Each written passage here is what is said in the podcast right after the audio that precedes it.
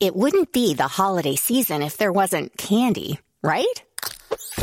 Celebrate the holiday season with the Holiday Crush. They've sprinkled candy with a holiday theme and fun packed challenges every week for five whole weeks, finishing on January 4th. The more challenges you complete, the better your chances of unwrapping delicious rewards. So, are you ready to crush the holidays? Play the Holiday Crush now. Download it from the App Store, Google Play, or Windows Store for free. Terms and conditions apply.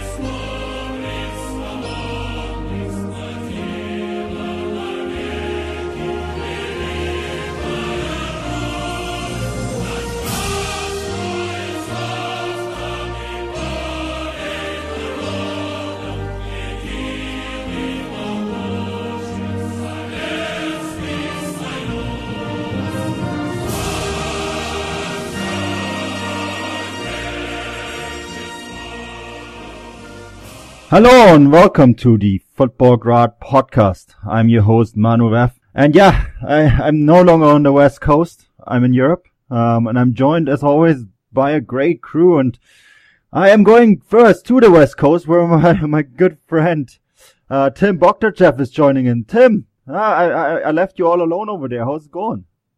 Yeah, man, I'm in charge now. So since you left to Europe, I'm in charge of uh, West Coast and everything was happening. And unfortunately, in MLS, uh, yeah, very excited for the pod and um, slightly less excited to talk with Andrew about the Futbolgrad derby than I was before the game. But uh, you know, I can't cannot do much about it. I I don't know what you're talking about. we'll ask Andrew. I'm sure Andrew will give us a full insight. Oh, well, yeah. Uh, I'll do my best. I'll yeah, my best. yeah. Andrew Flint, everyone. Andrew Flint is back. You know, you've been leaving us alone for a couple of weeks now. Really sad, you know, but it's great to have you back. Uh, I feel like I'm well, the middleman, you know, between Siberia and the West Coast. I'm stuck in Munich, and you're over there in Siberia, and you're back. Yeah, no, no, it's good. It's good to be back. Uh, a bit, been on the road a bit, um, going to see some of the World Cup venues and things like that. So it is still in a loose way related to Futbolgrad work. So I hope to give a bit of an insight into an absolutely brilliant, magnificent, wonderful stadium that hosted a. I think apparently it hosted some match at the weekend. I'm not sure, but we'll see if we can remember. Yeah, no, no clue. Uh, I, I'm pretty sure. pretty sure Tim, Tim, knows all the details. Um, but you you are also traveling to Saransk. We're still trying to figure that part out. Um, that's in your immediate future, isn't it?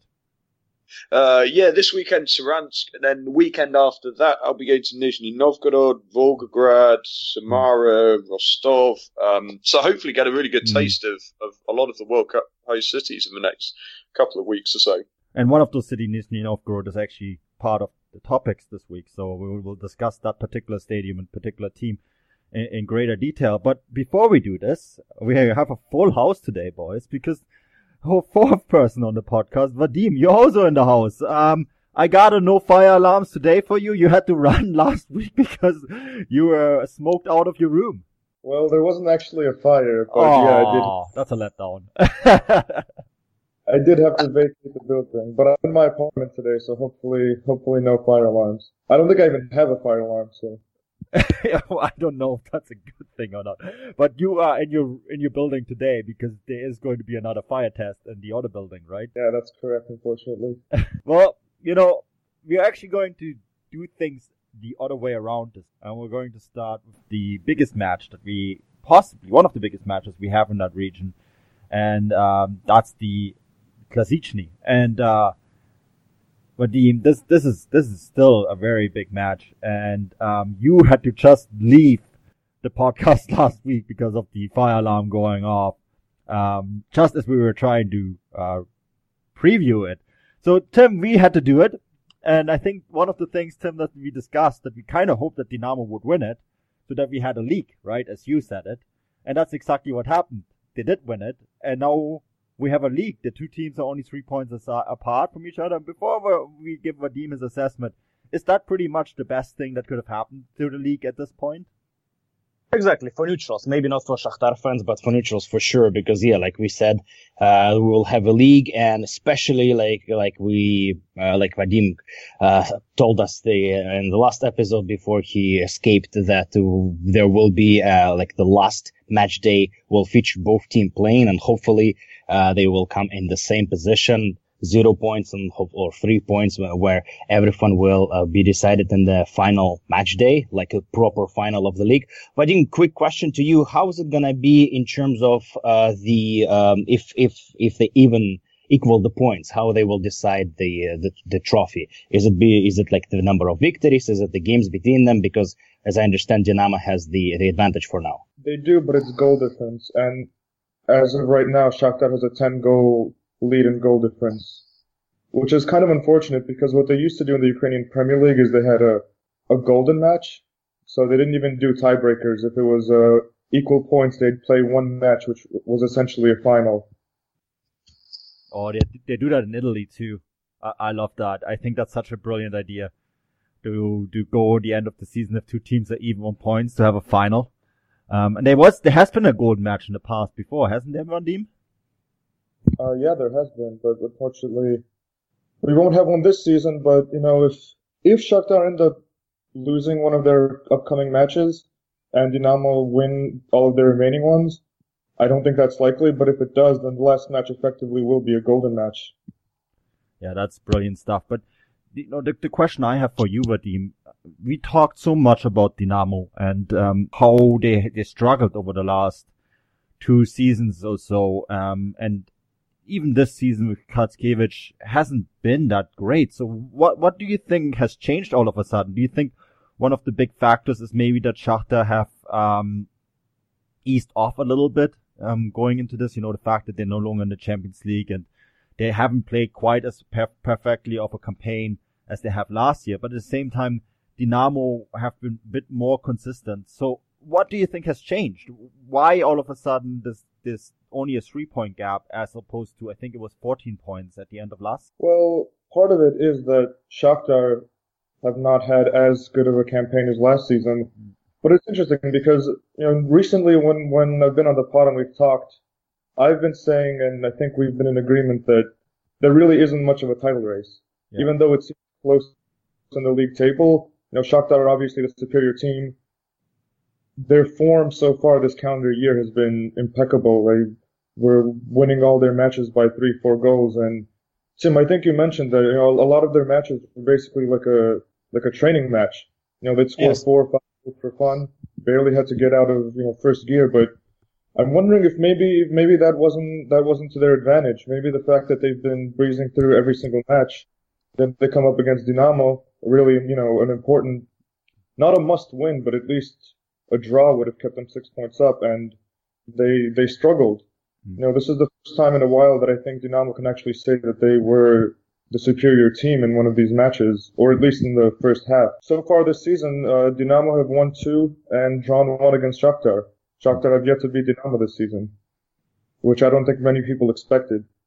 So Khatskevich, Khatskevich so far has a has the advantage. Yeah, that's you know that's interesting. That's exactly what we discussed, right, Tim? Like you saying, oh well, they they did a lot of the games seemed like training matches. But one of the things that I was wondering when they this was ahead of the second leg against Roma, which was a match, you know, now in retrospect, seeing what Roma has done to Barcelona, we, we now saw how good the Shakhtar side was because they went out on uh, the away goal, right, against Roma. And one of the questions that we were asking is, now, if they do go out against Roma, how, how much, how much can they keep up the pressure? You know, that, that maximum playing level, considering that they have been playing all, except for Dinamo, only more or less friendly games where they've been scoring goals for fun.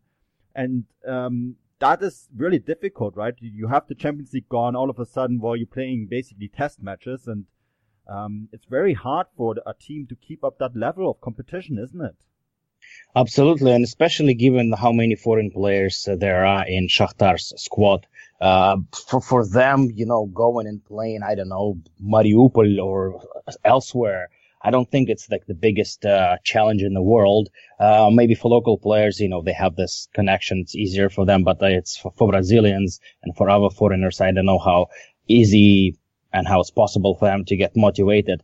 And um, I think that's the whole issue with that second tier of leagues in, in Europe. We obviously have the very tough competitions in general overall in the top five leagues, but then we have um, teams like, for example, Olympiacos in Greece before, then they consistently won the league for many, many years. And that was their issue because they didn't have a competition back at home. So when they transitioned to Europe, it's completely different challenge. And it was very hard for them to get motivated. And just Olympiacos is one of the examples. We have many clubs which could be in a similar position. And Shakhtar is definitely one of those clubs. And th- uh, this is where usually the the coaching comes into place because to keep a squad of ambitious uh, players uh, motivated and ready for every single game. It's a very, very tough uh, task. And I don't know how, how really coaches do that. But at the same time, you know, still, uh, Shakhtar is in the first place. So even given that they've been playing quote unquote training, training matches, we can also just really celebrate one more time the coach Fonseca because uh, the job he has been doing um, really you know, it's it, it, it is a good job, and like we've been talking and praising him um, for the past quite a while on this podcast and saying what kind of job he does. So it's I think it's another, um, you know, it is a challenge for him. It is a challenge for players to keep motivated in those pretty much meaningless games where they don't even have to like yeah like like Vadim said get out of the first gear but uh, it's also there's a positive and uh, for the coach and at the same time listen they're still they're still in in the first place.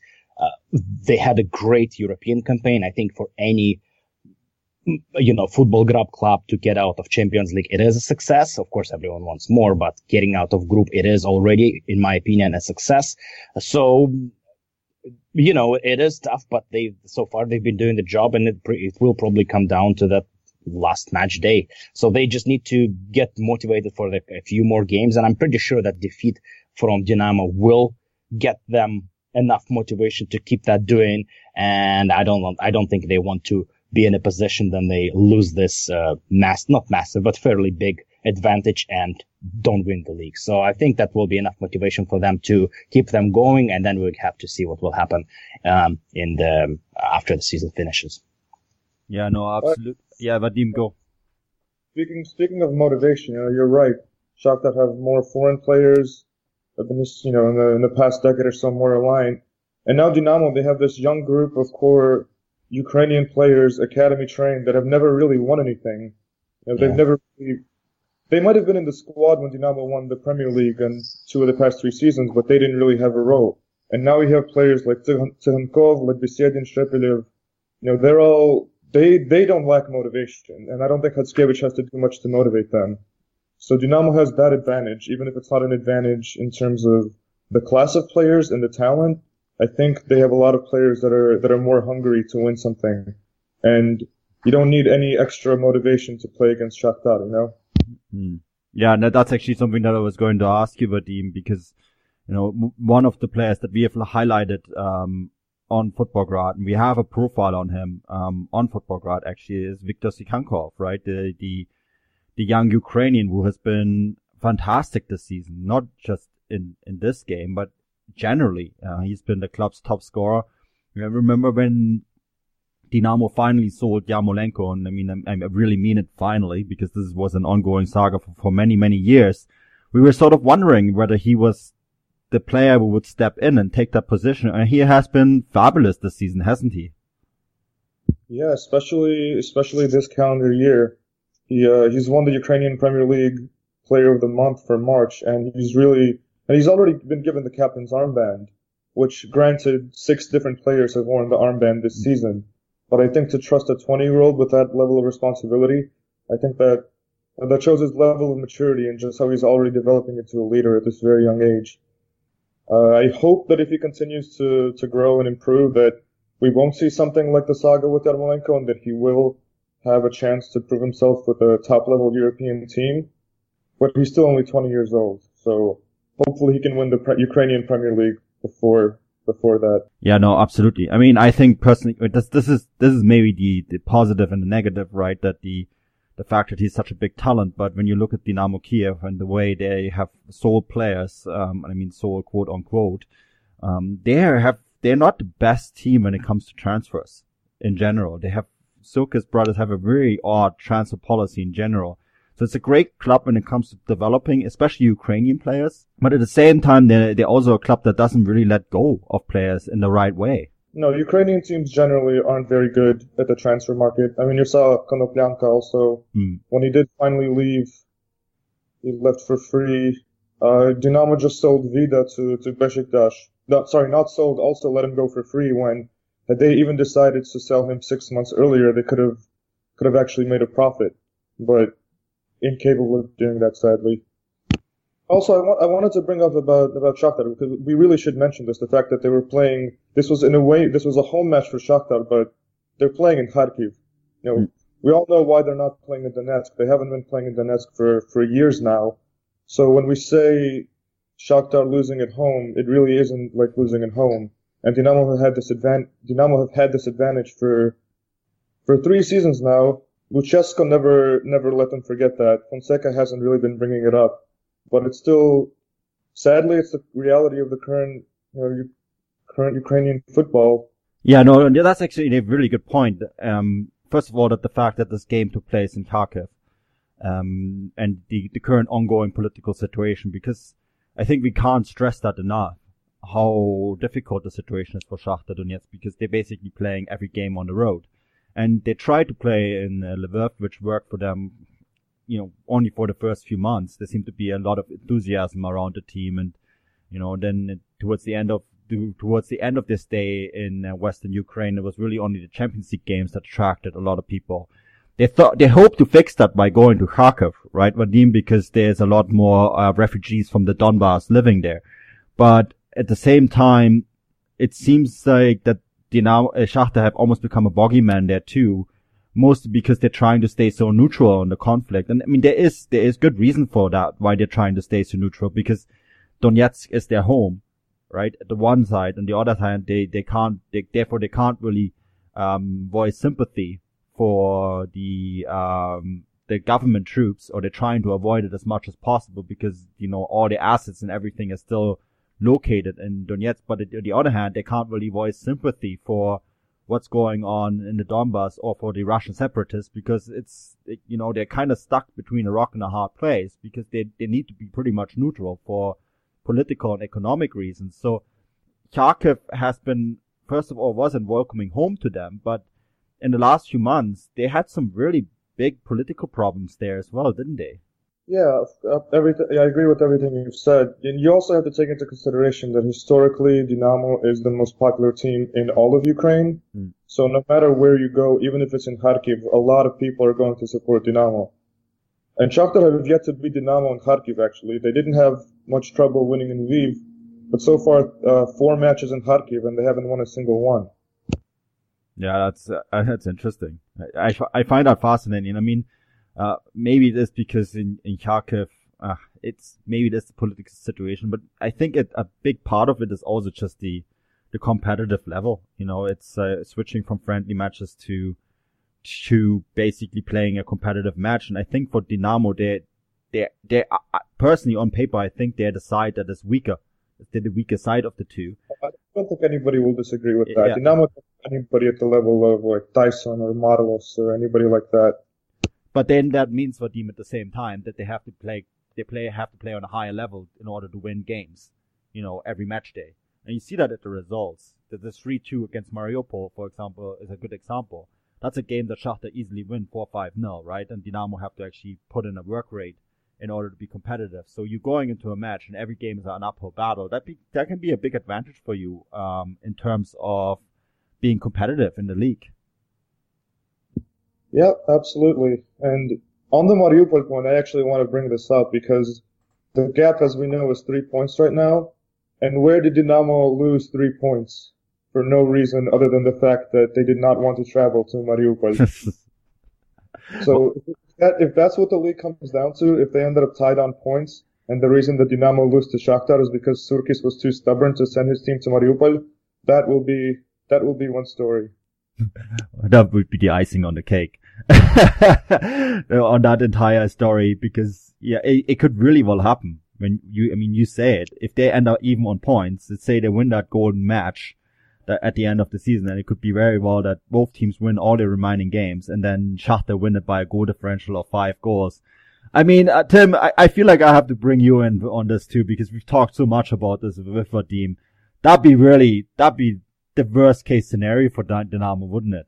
I mean, the, the, the game would have been decided on the ta- on the table in uh, in Switzerland rather than, you know, on the field. Yeah, absolutely. Like we no, none of us want to see, you know, the football matches being decided not on the field or elsewhere. And again, knowing Surkis, I think he will, even if that happens, he will turn it around and he's uh, probably in his favor and say, saying, listen, we ended up being on, let's say, minus three points or even even points, but in, in, in reality, we have this plus three points from Mariupol. I'm pretty sure that even if they lose, he will just politically will turn it politically. And I'm saying not in a, you know, in a, I'm saying it in, in a strategic way that he will say that, listen, still, it's still, it's still, he will prove the point. But, uh, honestly, um, you know, like I didn't know much about it before Vadim told us about it. And based on everything what Vadim said, it's just really a stubborn, uh, decision which he made and it really potentially would affect the title. Like it doesn't really, we can't really say much about it right now, but when, if it comes down to it, will be really, you know, f- funny slash sarcastic slash maybe even weird case. Yeah. And also tragic. I have I have a really depends, depends who you support. I have a really interesting question for both of you, or actually all of you. Do you guys remember the the scandal in Italy, the Calciopoli. I know you said uh, put Poli on the end, and it always is a scandal, right, Vadim? But Juventus to this yeah. day has not given up any of those titles that they lost. Right? They still. I'm sure that will be the same. Yeah. I, they they uh, they celebrated their 30th Scudetto yeah. when the rest of Italy only counted 28. And so as soon as Tim said that Surkis will, you know, still treat this as a victory, that's exactly what my what my thoughts were too. Yeah, that's that's the first thing I thought of too because I mean, this could happen, right? They could say like, look, we, the only reason why we didn't win the title is because we, we didn't, like, we weren't, uh, like, we were deducted those three points. Or even if it was just one point, it could be even just a point, right? Um, we never got to play Mariupol, or we never got to play that match against Mariupol. And, uh, it, it is interesting because remember, they were actually then, um, they actually decided that they would be willing to go after all, and then the league more or less said, no, you can't go because Shakhtar blocked it among others, right? So this is, this is really something that could happen that they, in the end of the day, the decisive point that is missing could be from that match, and that could cause a whole political crisis in the league as well. Well, that's not the Greek level of drama, but it's kind of getting close to that. It would bring everything full circle because the scan everything began around last year in May, and now, if the league ends a year from that in May, because of because uh, Surkis first said that you know we don't want to send a team to Mariupol, that will just be a perfect ending. Well, depending on who you support. So we could have two teams celebrating the title at the end of the season. I mean, you are laughing, but I, I've covered the Ukrainian Premier League for a long time now. I, I don't think it would actually shock me at this point. If that, yeah, the oh, we'll definitely keep an eye on this. Um, the, the one question that I had for you, Vadim, before we move on to the uh, Ukrainian Cup, is Paulo Fonseca. Um, you said he's handled the situation about having to play basically every match on the road a lot better than Lucescu. And I think we can all agree that Fonseca is maybe the classiest manager in Ukrainian football at the moment. I mean, we, I featured, uh, featured him on a Futbolgrad article not too long ago, and I think he's a gentleman through and through. So he handles the situation very differently. But at the same time, there's these continuous rumors that he, he might leave, um, Shakhtar Donetsk at the end of the season, that there's quite a lot, big shot, shot chance that he could. Um, one of the teams, of course, that were rumored to, to get him were Bayern Munich. They have gone a different path. Um, if you're interested in that topic, we covered that yesterday on the Gegenpressing podcast. Um, but another team that are very interested in him are, of course, Everton. Um, they are very strongly linked to him. And then, of course, there's the big three in Portugal and a few teams in Spain. What do you think Shakhtar's chances are of hanging, keeping, keeping him? And there has also been a bit of a crazy rumor that Lucescu may be the one, uh, who succeeds him in the end. Well, in terms of their style, and their attitude, I don't think you could find two managers that are more different. Lucescu did not waste a single opportunity to say how unfair the league is and how you know, Dinamo don't deserve to win even though they have more points. You know, two seasons ago, Dinamo won the league but never actually beat Shakhtar, and he said that they don't. This basically that they haven't actually won anything because to That become sounds so familiar to Lucescu, huh? Yeah. yeah. Fonseca has been, yeah, as, as you said, he's been an absolute class act, and I think him and Khatskevich have a fairly, fairly good relationship considering that they're the managers of the two biggest rivals in the country. As for Shakhtar's chances of keeping him, uh, I'm sure, you know, they don't want to lose him already. They've had an impressive European campaign. Mhm. Still likely to win the league, I think. But I don't, I don't really know much about his own ambitions. I don't know. I, most, most foreigners that go to Donetsk or, or Ukraine, they see it as a stepping stone to some, to that's greener pastures elsewhere in Europe. And I think, you know, if, if Marlos and Taison also decide that it's time to move on, which I think they might, and if they can get a, a good offer, they might sell. I think Fonseca also might follow. But also, she might also want to cement, you know, more, more of a legacy at Shakhtar before, before jumping ship. Yeah, I think the the one thing that maybe is was lacking this year, I, I think they could have maybe advanced another round in the in the Champions League, and I think this is this is just if you wanna if you wanna put in perspective how good of a manager he is, he literally was he they were one shot away from basically being where Roma is right now. You know that they're that good of a side. I thought that match was basically even, and you know unfortunately Champions League arithmetics means that the away goal counts twice, um, or is the tiebreaker, which you may argue or not argue that that's not fair. Um, but in the end of the day, that's the only reason why Shakhtar went out, and uh, you you see how good of a side they were when you when you see what Roma have done since. So it's I think you know if you want to have an indication of how good of a manager he is, he, I think he's one of the hottest manager prospects out there. Um, before we head to, to Russia, Vadim, we might see this game not only on the final day of the season, but we're also going to have it in the Ukrainian Cup final. That will be held May 9th at the Dnipro Arena. Is that correct? Uh, that's correct, and it would be very, very surprising if that's not the cup Yeah. final because Shakhtar is playing Mariupol in the semifinal, Mm. and Mariupol have 10 players on loan from Shakhtar and are basically owned by the same man. And Dinamo are playing Dnipro 1, which, just to be clear, is not the same as the Dnipro team that made the Europa League. If there's a different Dnipro, the other Dnipro still exists. They play in the same division. They both play in the Ukraine third division now, but it is not the same club. The Dnipro one is owned by the police, I believe, right? There's, uh, it's under police Pro- management. The Battalion, yeah, which is actually most, you know, funded by the same man that owns the original Dnipro. So it's a interesting, interesting story in, in the Druga Liga, the, the second league, which is the, s- you know, the third division in Ukrainian football.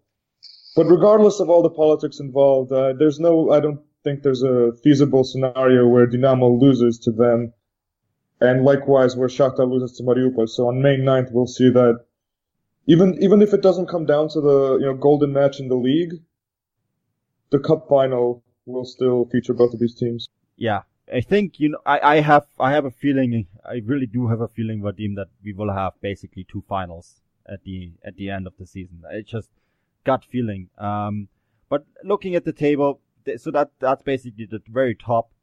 I we all reckon Vorskla will finish third.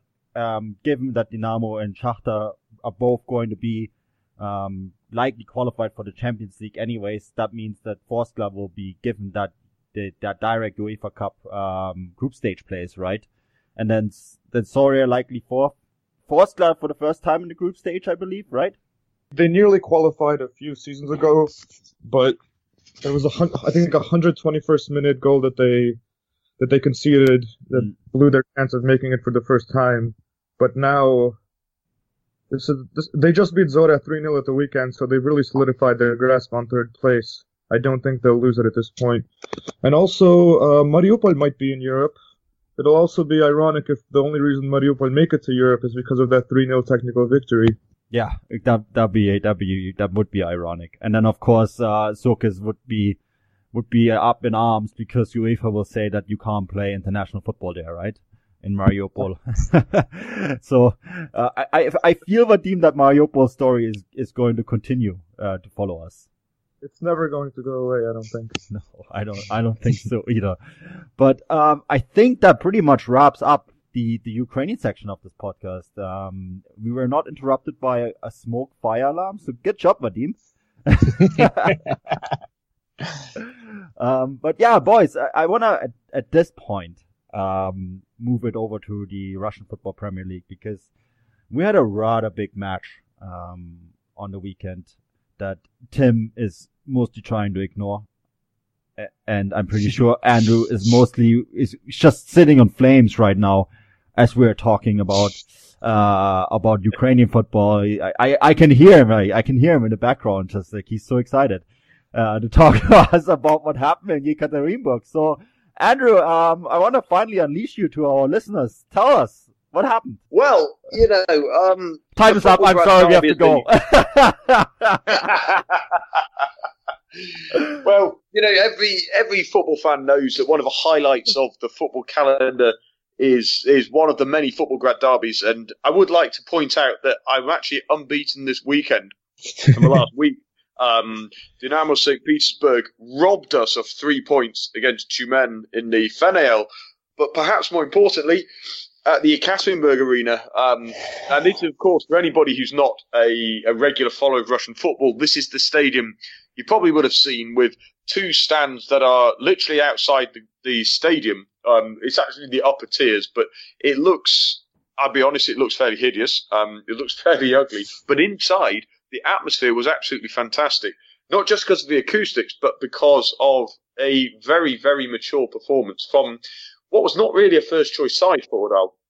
Um, and, uh, you know, Spartak uh, came along, and most most of the fans in the stadium were Spartak fans. This is what happens when Spartak come around the country, isn't it, Tim? You know what it's like. You know, yeah. in every city in Russia, there are, there's a huge following for the club.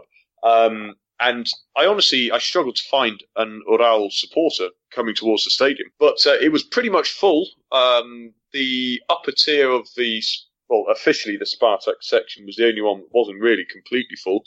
Um, and uh, yeah, it was a it was a it was a magnificent game, really. Dominic Dinga, I'd like to point out, a teenager who's barely played for Ural this season, uh, was magnificent in defence. Um, and um, yeah, it was uh, a victory for Ural. It was a victory for Ural. That's it. You know, that sounds so matter of fact, Andrew. I expected something, I don't know, balloons raining off the sky well, actually, now you now you've given me the invitation. I will go on a little bit. No, no, seriously, no, but absolutely seriously though. Um, I, you know, Spartak had the disappointment, I reckon, of of seeing Lokomotiv um, absolutely hammered Dynamo Moscow the day before because that was an opportunity for Spartak to edge in front in the title race. Um, but um, it was, you know, Spartak had the possession. They had most of the most of the chances without really threatening Ural's goal. Um, but it was a classy finish from Eric Bicfalvi, and right on, I'd say about 89th minute or so, um, Ural had a breakaway goal to make it 2 0 before Quincy Promes pulled on back. Um, and it was the, the atmosphere was fantastic. It really was. It really was absolutely absolutely fantastic stuff. Um, so for a stadium that got a lot of stick, I was very impressed. Um, security was very good. Fans got in on time. Um, but most importantly, um, I mean, Tim, I apologise for, for ruining your title hopes. Um, but um, if it's any consolation, you'll know that I will now have the, well, the temptation, the target, a genuine target of European qualification for Ural, now only two points off sixth. So it's it's, it's, an, hmm. it's an incredible end to the season in the Russian Premier League now. Yeah, let's let's stick with that topic first before we go to um, the title race, Tim. So you can you can uh, wallow in the pain for a little longer. And anyways, because you point something interesting out there, Andrew. Um, the fact, yes, and, and it is actually confirmed, UEFA has given the the title has decided that you, a couple seasons ago that um, everywhere in Europe if the cup winner right, is already Mhm. qualified for Europe, then the the extra spot goes back to the league, uh, which m- means six will qualify for the Europa League, um, because fourth place currently held by Zenit would directly go into the group stage, which would mean that uh, I think they start in the third or third qualification or maybe fourth qualification phase of the Europa League. Um, so yeah, you, you're right, sixth place, and that means uh, Ufa, Arsenal, Tula, Rubin Kazan, and Ural are the teams fighting for that spot, which is a passage for any of those four teams. I mean, Rubin Kazan have the history of playing in Europe, but the other three really don't. Mhm. And that, that is a fascinating story because if one of those three teams make it, that will, will include, a, introduce a team to European football that a lot of people won't know very much about, which will be, of course, a fascinating topic for us next season. Well, you, you- you're absolutely right. I mean, there's so many angles on it. Um, I mean, at, I'll, I'll, I'll focus on Ural because that's the Mm. team I know best, of course. Um, there are some players we've signed. Uh, Petrus Boumal is a Cameroonian, uh, Cameroonian-born uh, holding midfielder who has just been absolutely first class since he's arrived. Um, Othman El Kabir is a Dutch winger. He scored the second um, at the weekend. These are these are class players who are realistically, if I'm hand on heart, they're a class above Ural. Now, if they get this, you know, fantastic opportunity to somehow sneak into Europe, they might genuinely hold on to these players. And this is this is what happens in the middle of the Russian Premier League.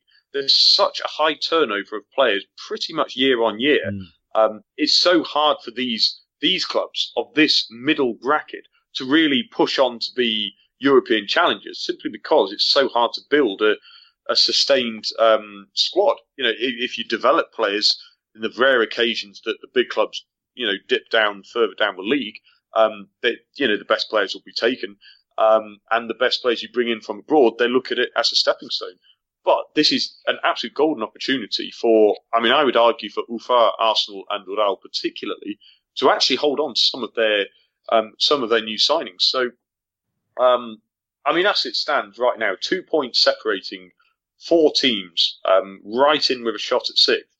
Uh, it's, I, I honestly think it's fantastic. I would almost argue that the Russian Cup, given how little most teams value it, I'd almost say, why don't the league just say, look, there isn't a European place for the cup, make it six places in the league because this is the competition it can genuinely encourage. So it's, it could be a very, very interesting, potentially, uh, watershed moment for at least three of those four clubs, or one of them, whichever one is successful.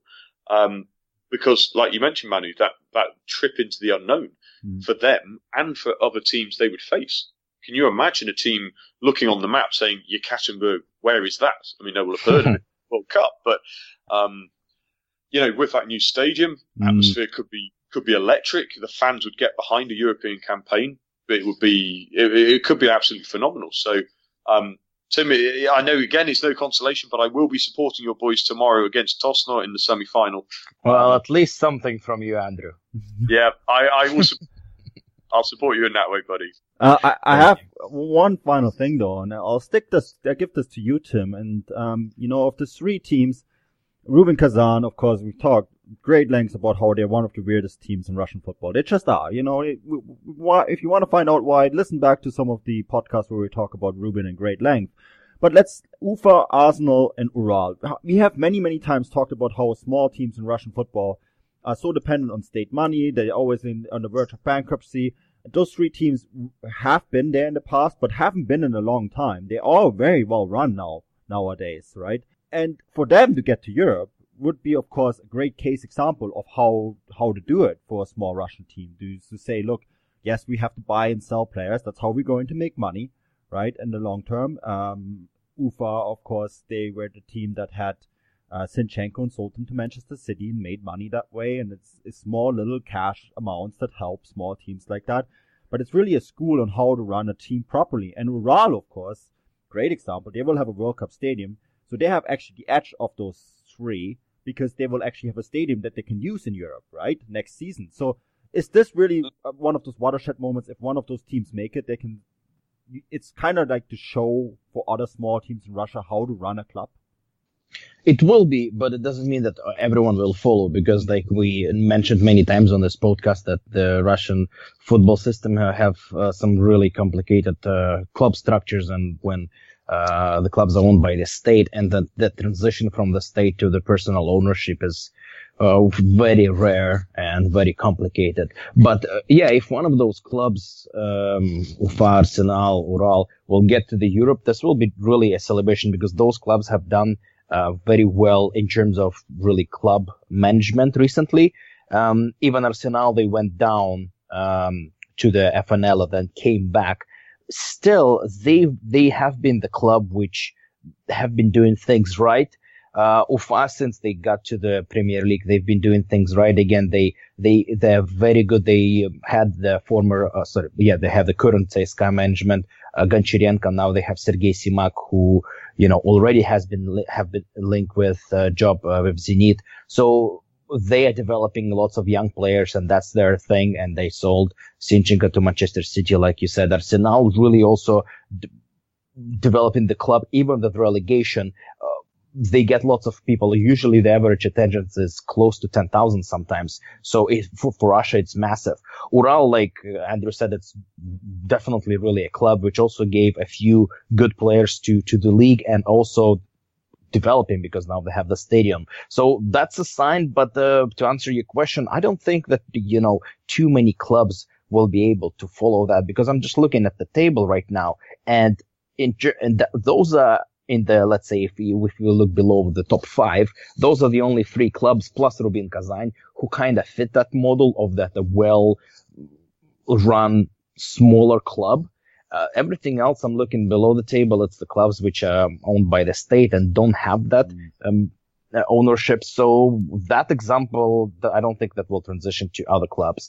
Um, but it's exciting to see like like if somebody would have told me that Ufa, Arsenal, and Ural, let's say five years ago, somebody told me that they will be potentially uh, fighting for Europa League place, I will say that you're co- completely insane and crazy. That shows that um, you know it is exciting in Russia, but at the same time, it shows that there's not that much consistency, and you know the clubs which we don't, don't expect they do well. So I don't know. Uh, it's it's it's exciting. It's interesting. Uh, but does that mean that it's it is good? It is you know the league is doing better. I'm not sure. It's interesting that you mentioned that excitement and consistency because the, the club that I want to talk about next is Rostov, and Rostov opened their new stadium. It's a brilliant facility. The, the pictures of it absolutely look stunning. I think they were gifted just a very beautiful stadium, and they they currently managed by uh, Karpin right? And he actually, that was their first victory on the weekend to, to against SKA since he's taken over December 19th. It's actually hard to believe that it took them so long to finally get a win. And that was a very vital win for them because it kind of lifts them off a little bit of that relegation drop zone. They're now six points clear of Anzhi Makhachkala, who occupy that um, final promotion relegation spot, right? Um, sorry, actually, two points from Amkar Perm, who who are in that final promotion relegation spot. So they're still in a little bit in the danger zone. Um, so that's vital three points for them. The, the reason why I'm saying this, they were in the Champions League only last year, right? That's inconsistency right there. They, of course, always had financial problems. They, they're very much lifted by Berdiev and his work. Um, and they are, they, they are still in the danger of maybe being relegated at the end of the season. And that would, would be another World Cup city, um, not playing in the in the first division. So is this kind of, you know, that kind of inconsistency that we're talking about? And also, um, and maybe I'll give this to you, Andrew, in terms of Rostov, they are a club that have enormous potential because of the new World Cup stadium. But the, the fact that there's a bit of inconsistency there and that the financial situation has been poor in the past, this is really the season where they have to stay in the league, right? Not just for um, the the World Cup organizers, but really also for them as a club because they they are sitting on a enormous potential now, but they're also only two points away from potentially playing in the playoffs. No, yeah, you're absolutely right, Manu. It's um, it, it's critical on so many levels, and that's you know when I when I said earlier that this is fascinating on so many levels, not all of them are positive ones. Like you say, it's well, for the long term health of the club is obviously far more important than another glamorous European campaign. But you know, Tim does make the point. Look, we it, it is exciting for well for me personally as a follower of a club that might get into Europe for um, well into Europe proper for the first time. Um, that's that's thrilling. But there is the there is the other side of it. There, there's also another element to remember. Um, you know, you know, Rostov as as a club, I believe. I'd, I'd find it very hard to believe that they would not be supported, even if they did go down. I don't believe they would be completely abandoned, partly because, well, mostly because of the World Cup stadium. That's one thing, but because they do represent a large area, a large city. Well, you know, relative to most countries, a large city.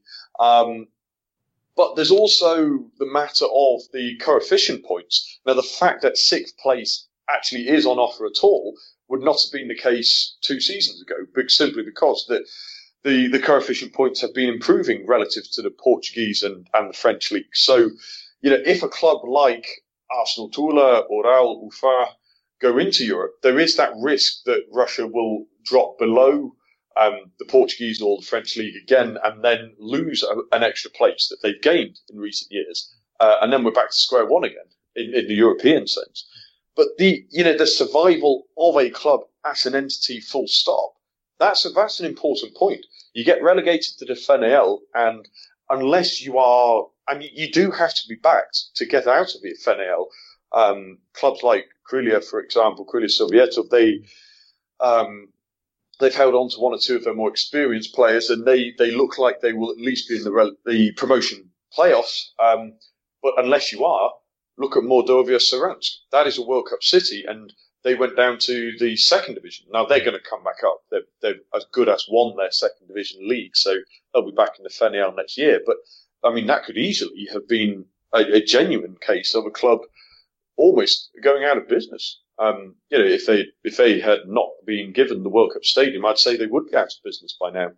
Um, so I think I think what this race for six brings into sharp focus um, is is the fact that it is not the established, you know, six or seven biggest clubs in Russia that are challenging for all these places um, in a positive and a negative way, and I think mm. that's important if it was just the Moscow teams, and Zenit Petersburg, perhaps Rubin Kazan added in there, if it was just those clubs getting into Europe every time, then, and it's going to sound awful and ironic given that I follow Rodal, but most fans of Russian football wouldn't really care. They wouldn't really care if it was Ural who got relegated or Rostov who got relegated. But the fact that those are the clubs that are in the mix means that people are starting to focus on the health of these these clubs and the legacy they leave. So I, I think for positive and negative reasons, it is one of the most important seasons in Russian Premier League. Um, well, recent history at least, um, and not for the traditional reasons, and that's why I think it is so positive to see overall as a as a fan. Yeah, and uh, Tim, what do you make of this? I mean, Rostov if they go down, that would be a blow for the World Cup, right? And um, I want to talk in a second about the, the other stadium that opened in Nizhny Novgorod, but it, it is a possibility. And the fact that there is these two promotion relegation playoff spots, we have seen teams last season lose, the first division team lose that promotion relegation playoff match to the team in the second division. Um, that would be a huge blow for the World Cup organizers, wouldn't it? Yeah, yes, yes, it, it will. But to be quite honest, I don't like. I hope that Rostov doesn't uh, doesn't get relegated. Um, it will be very hard for them to get relegated straight um, uh, to uh, to this only through the um, relegations playoff. They had a very tough start. Like uh, Valery Karpin, who came to uh, to to manage them, uh, they had games against Krasnodar, Zenit, CSKA, and Lokomotiv um, and uh, right away when he started. So it was it was very tough calendar. At the same time, um, everyone like lots of journalists who watch their games, and I even myself I watch all their highlights. Everyone says that they have uh, the um, they have the, the, the play, they have tactics set up. They're they are not a bad team in terms of just in terms of personnel. The way Valery Karpin um, sets up his his team, so um, they they are they they're not in a great position, but they're they look so far stronger than uh, the team below them based on just the personnel and on just uh, the style of play that they currently have. Um, I really don't want them to to get relegated, obviously, because I'm a big fan of Valeri Karpin. But at the same time, like you said, we want those big stadiums and to be in the top division because having um, stadium in Saransk is in NFNL or even worse in the third tier division doesn't really make too much sense. And uh, but I think if we will have lots of those uh, stadium in in the top division, it will just bring the value of the whole league up. Just just even from the television picture point of view, because like it will look nicer. Even half uh, empty stadium in, let's say, Rostov is better than this horrible Tom Tomsk stadium, which we had, which was, had a half, uh, destroyed, uh, stand, which was facing the television cameras. And it was a, a completely mm, just disgusting view on the TV. So, um, I don't think, I don't think Rostov will be in trouble. And the worst case scenario, they might go into that relegation playoff, but um, hopefully they will stay and it will be better for the league if they will do stay and um, continue, you know, having those players and that stadium in the league. Yeah, and it's, it is interesting that you say that because yes, we want those stadiums in the in the first division, right? Ideally, that's where where they're supposed to be because I think what what's going to happen when we see this this year with the Krestovsky Stadium and at Spartak too, two World Cup stadiums uh, in the first division that are regularly filled, and I think you know, we already uh-huh. alluded to it. Ural is having the same experience now because people not only want to go to see the football match, they also want to be in a nice stadium. You know, you get the stadium tourists and stadium tourists that a lot of the stadium tourists, if the product is good, stay and watch the games. Um, so I think to have the stadium in the first division, that's, that's ideal. But right now, I mean, when we look at the teams, uh, at the, the various facilities, we have, of course, Yekaterinburg, Moscow, St. Petersburg, Rostov, Kazan, um, those are only five of the 12 World Cup stadiums in the Russian Football Premier League. And Rostov are in danger, although I agree with you. I think they'll be fine in the end of the season. But let's look at the mm. other stadiums, right? Out of the 12, um, we have Luzhniki. Of course, that's, that's, Luzhniki is a completely different topic. There will be, there will be games there. There will probably be Champions League games there. There will be, um, the national team playing. Yeah, there's cup finals, etc., etc., etc. So let's take that out of the equation. Fine. But Sochi, no team. Um, and we'll go and talk about that in a bit more detail in a moment. Samara, uh, chance of being promoted. That's good news. So, you know, that would add a sixth stadium. Nizhny Novgorod Olympiets, and I, I spent some t- time talking to the organizers, and I, I got it, Andrew, so will you when you go there. Uh, it's a really beautiful facility. When you look at the pictures of the opening day, it's just fantastic. And the, when I spoke to the organizers at the World Cup, they were very um, optimistic that Olympiets, the team, that is currently playing there can one day return to the top flight. Of course, they had uh, Volga Nizhny Novgorod that played in the first division uh, for some time, but then went bankrupt and actually got dissolved. Um, so it can happen even to the top team. I don't, again, I don't think it's going to happen to Rostov. But Olympiets is now playing there. They have the lofty goals of returning to the top flight, but they are in danger of being relegated to the uh, third division. Um, of course, they could still get out of that uh, danger, um, but only to the expense of another team, which is Rotor Volgograd. Of course, Volgograd is another World Cup host city. So that I, I gather one of the teams will be uh, in the third division. One of those two could very well end up in the third division. Uh, we heard, already talked about Saransk. At least good news there. They're going to be up, but you see what I mean. Um, next season we'll have one, two, three, four, five teams, maybe more, um, that are not in the in the first division but have World Cup stadiums. That's not ideal, is it?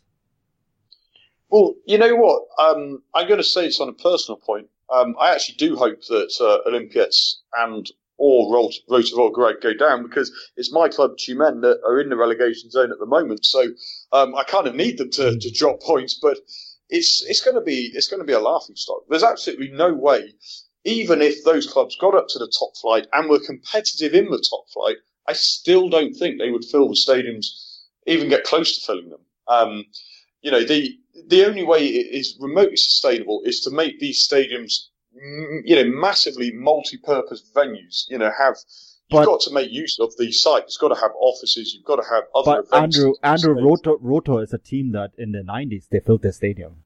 Well, yes, but I just don't. I don't see. I don't see the connection really building that quickly. Maybe over years it might get there, but um, I mean, I remember. I remember them being successful. They played against Manchester United in 1995, yeah. right. and they knocked Manchester United out of Europe. Um, so they certainly did have a, a fair bit of success. Yeah, I, I, I, do take your point. Um, Rotor do ha- at least have that sort of history to latch onto. And like you alluded to, of course, as well, before Volga, Nizhny Novgorod, there was history of football in the city. But, um, yeah, I, I agree mean, with you. Nizhny Novgorod is, is definitely a bit more of a difficult one, but you know, Volgograd, that's a, that's a city. I mean, they were a team that, Tim, you remember this in the 90s. They were your closest challenger for the title. Yeah, they were definitely like they were like Spartak had a, like a kind of like a golden match last um, final day uh, fixture against Rotor away, and that was the t- title decider, and we won away, but it was a very like they were one of the top clubs. Uh, but uh, I think the attendance will come with the performance, and performance will come with the proper management and financial uh, investments. So it's it's it's hard really to like I, I don't have enough knowledge to say mm-hmm. if there's a financial backing for cities like Kaliningrad, Nizhny Novgorod, Volgograd, Saransk.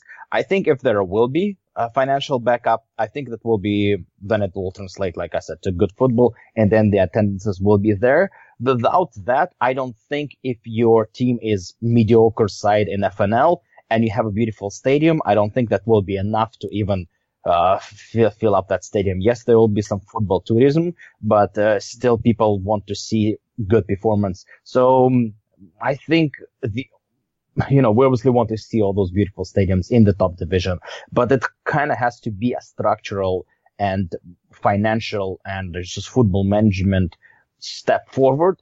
And my hope that the World Cup at least could give a small push in that direction. If World Cup and it really comes down to the Russia performance and overall uh, experience of Russian as a nation, as, as a country, um, hosting that massive event, if there will be success, I think that might get enough to just yeah, to start pushing. And obviously that that's a big, big, big job for the um, Russian FA to make it or to attract money to those stadiums, to those clubs. And even we talked about Dynamo St. Petersburg potentially moving to Sochi. If that gives enough financial backup and uh, will help help to make this team stronger and to uh, fill up the stadium, that, that's their job. Yeah, Andrew, there's a great article on Russian football news about Dynamo St. Petersburg possibly moving to Sochi. Um, the city needs a team, but that doesn't seem to be the right team. Um, I just think it's a, it's a shame because they're a historical site, but yeah, I guess that's pretty much what you were going to allude to as well, right? Well, I mean, I, I'm I'm violently opposed to um, to moving, uprooting an entire side from a city to, I mean, mm not even nearby, completely, um, completely different area of the country. I think I think it's just wrong, and I think it was a it's a, such a short term view on how to solve the problem. Well, let's just pick up a club that needs a bit of a boost and just put them there. It just it doesn't work like that. Um, and uh, this is what worries me about the about the sustainability of these um, of these venues that are being yeah. built. They look they all look absolutely fantastic, but I don't think there's enough genuine long term planning as to how to make them sustainable. I think basically the problem is this.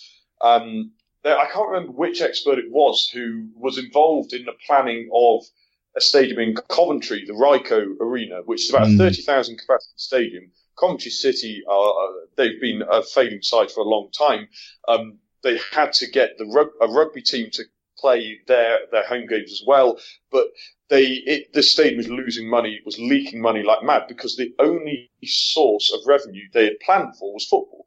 And what the expert was saying was that nowadays you just simply cannot run a stadium unless you really are in the top bracket, regularly competing in bare minimum Europa League, but realistically Champions League, unless you have a sustained source of outside revenue. That's why you see all these. Um, a lot of these new stadiums have, you know, hotels, office blocks, yeah. have, um, you know, have different sources of revenue. I don't think there's enough planning along those lines. Um, the only obvious uh, two exceptions, I would say, um, in that other VEB arena at CSKA with a lot of office space, but even they've not managed to fill a lot of that office space.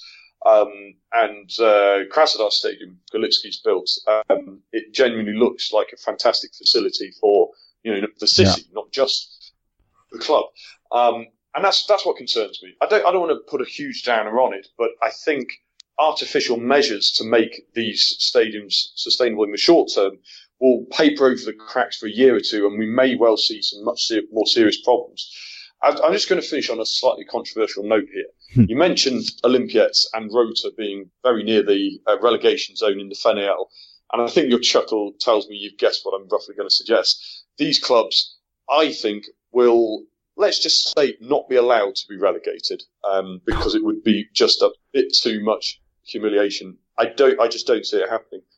Um, I mean, could, really seriously, could you imagine them sitting there in their offices in Moscow thinking, right, um, these are going to be two clubs, two stadiums we've invested in the second division. That's going to be a nightmare, a drain of money. We can't let this happen. I, I actually do sense a fair bit of underhand controversy going on there. Um, but anyway, we'll wait and see. We had that, of course, in Brazil before the World Cup. So uh, uh, uh, let's let's watch it, Andrew. I, I think I I'd be very interested to. Let's watch it. And some some of the things that you mentioned, I, I think we're going to have in our, uh, I think in a couple weeks or so, we're going to start our Russian preview pods, Russian World Cup preview pods. There's going to be several episodes because we want to do it very thoroughly and, uh, just to, to give it away a little bit, Tim and I have been collecting player voices, right, Tim, uh, for the World Cup, for players that are actually going. Um, we've got some interesting interviews already, so it's going to be very exciting. But yeah, um, with this controversial note, I want to wrap it up because we're out of time, Andrew. But let's watch that one because I think it's a fascinating point. Um, Andrew, you going to Saransk. You're going to cover that for Football got it for Russian football news as well. Maybe uh, some of the other outlets. Let us know what what have you been up to. What's going on in your life in the in the next few days. Well, yeah, like you mentioned, Saransk is um, is this weekend coming up. Um, I've got a, a, big trip planned, which will, like I say, I mentioned at the beginning of the pod. I'll be heading to Volgograd, Rostov, Samara, and Nizhny Novgorod, um, and I'll be hoping to either attend games or at least cover the stadium, have a look at the city, get a hmm. feel for how ready they are. So I'll def- there'll definitely be some content up on futbolgrad.com about that. Um, and that's that's what I'm most excited about, of course. And then and then it gets to planning some on the ground coverage for the World Cup itself. That's that's still a work in progress, but in the short term, visiting the host cities is what I'll be up to. Excellent stuff. And Tim, uh, as we mentioned, we've been collecting player voices. You're gonna continue to do that, right? Um, till the where, where possible till the end yeah, apparently now I'm in charge of West Coast since you left to Europe, and I will be uh, covering the Whitecaps games. And uh, we, uh, our goal is to take as many as possible interviews with players who will be potentially going to the World Cup. It simply comes down to who will come visit and will play in uh, Vancouver. And we will try to get as many interviews as possible. We already gathered interviews with players from Egypt and Costa Rica. So we will use those in our previews uh, for the World Cup and hopefully we'll get some more because it's been very, very interesting. And the question, you know, it's really interesting to talk to the players. They give interesting feedback on their expectations. Uh, of World Cup in Russia. So yeah, uh, this is this is will be what my main focus until the World Cup starts. Excellent stuff. And Vadim, where can people find you? What have you been up to? Uh, people can find me on Futbolgrad and on Twitter at vfurmanov. What have I been up to? I just have final exams, so that's about it. Boring. but yeah, um, good luck on those, by the way. Uh, I know you're at Duke, you're studying very hard for that law exam, for the law exam, so really good luck. Um, yeah, I, that's pretty much it for this week, guys. Some exciting stuff. I've been your host, Manuel Veth. Uh, you can find me at Manuel Veth on Twitter. Um, and of course, all the content, everything that we do is at Futbolgrad Live. Uh, World Cup specials are coming up very soon. And, um, if you are interested, I will be in Paris on Thursday to give a talk on Russian, Russian football politics and, uh, soft power in Russian sport. Um, at the Paris Nanterre University. So, um, that can, if you're interested, check it out. The, the contact and the, the dates and everything are on my Twitter, um, right now. So yeah, um, if you're in the area, come check it out. Well, that is it for it this week, boys. Until next week, das vidania.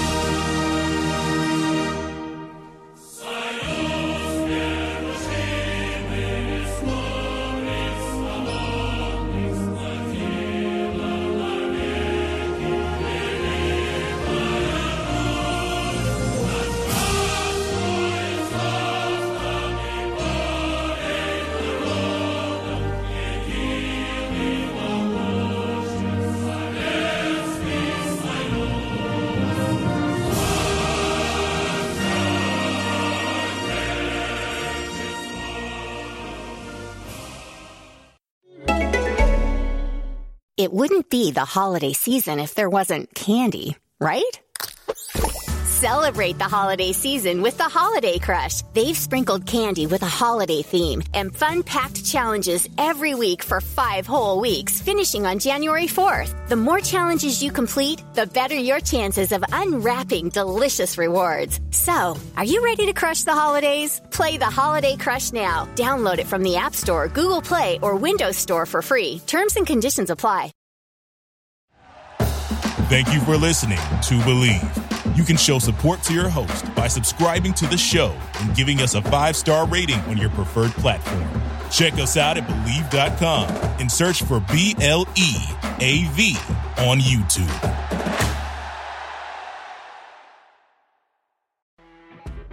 You know, when you're listening to a true crime story that has an unbelievable plot twist that makes you stop in your tracks? That's what our podcast, People Are the Worst, brings you with each episode. I'm Rachel. And I'm Rebecca. We're identical twins who love true crime cases that make you say, didn't see that coming, and we hate the people responsible for them. Listen to People Are the Worst now on Apple, Spotify, or wherever you get your podcasts.